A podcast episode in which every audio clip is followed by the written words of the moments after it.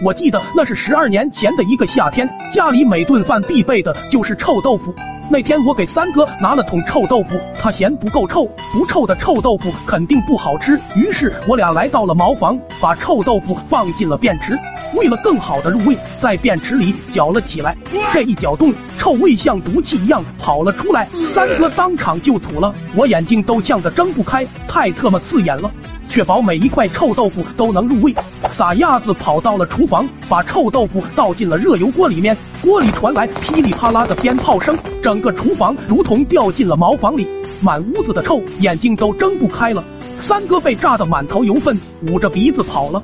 一定是方法不对，我强忍着吃了口臭豆腐，这味道何等酸爽，你们能想象吗？此时正巧老爹回来了，看我满嘴白沫，又看了看破碎的碗，以为我吃了耗子药，抱着我就往二大爷家跑。我顿时懵逼了，但心里暗自窃喜，起码不用挨打了。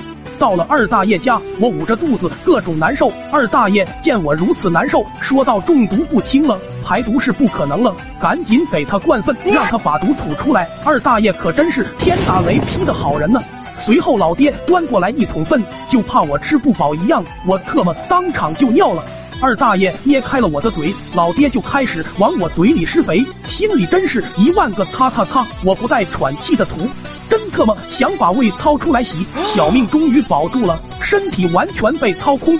随后的几个晚上，一睡觉满脑子都是灌粪的画面，此仇不报非君子。我拿了一碗翔，加了花椒和大料腌了入味。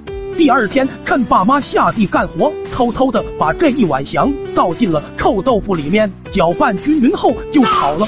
好戏开始了。吃饭的时候，我一直偷笑。老爹吃了臭豆腐后，有些不确定的说：“老婆，你放花椒了吗？”老妈嘀咕着说：“我没放花椒啊。”老爹看我一直偷着笑，说：“小兔崽子，你在乐啥呢？你为啥不吃臭豆腐啊？”我想都没想就脱口而出，我可不想再吃屎了！天哪，我都说了些什么？老爹当场吐了出来。